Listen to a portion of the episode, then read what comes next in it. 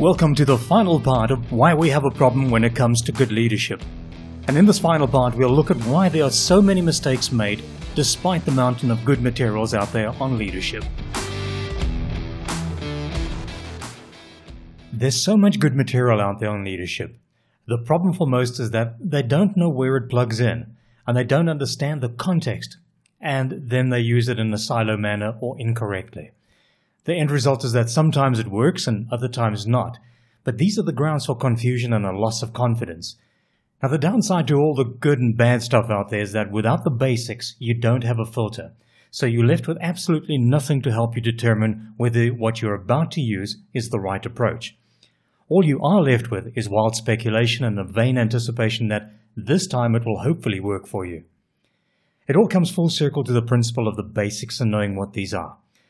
The basics are the base foundation and the central space where we find context. When the context is lacking, so too is understanding. And those who are truly great at what they do can adjust to circumstances because they have a contextual set of basics that provide them with an understanding, set a platform to be confident, and an ability to draw rapid conclusions and act decisively. These are all the hallmarks of a true leader and an effective leader.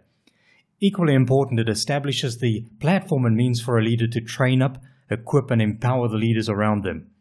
If you know what you're doing and have a framework, a blueprint to hand on to others, then it makes your job so much easier and more effective because you know it's not simply guesswork. It's built on solid foundations. One last word, and it's one of caution.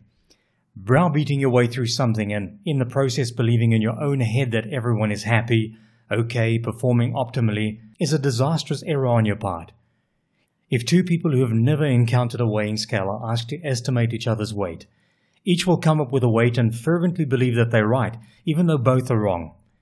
You can only have clarity, certainty, and unwavering confidence when you have a definitive standard or yardstick to measure against. So let me end on this.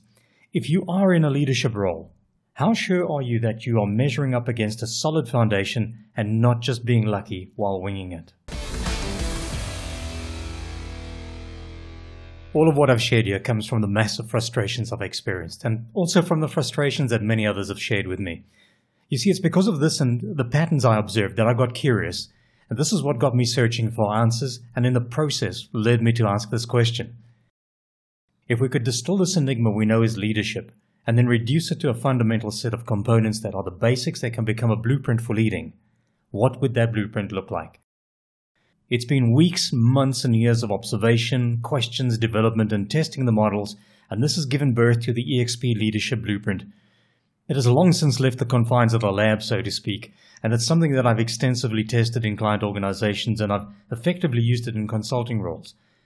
If you add roughly 3,000 hours uh, into the mix, what has resulted is the Leadership Blueprint program, and this has been developed to equip and empower potential and current leaders at every level.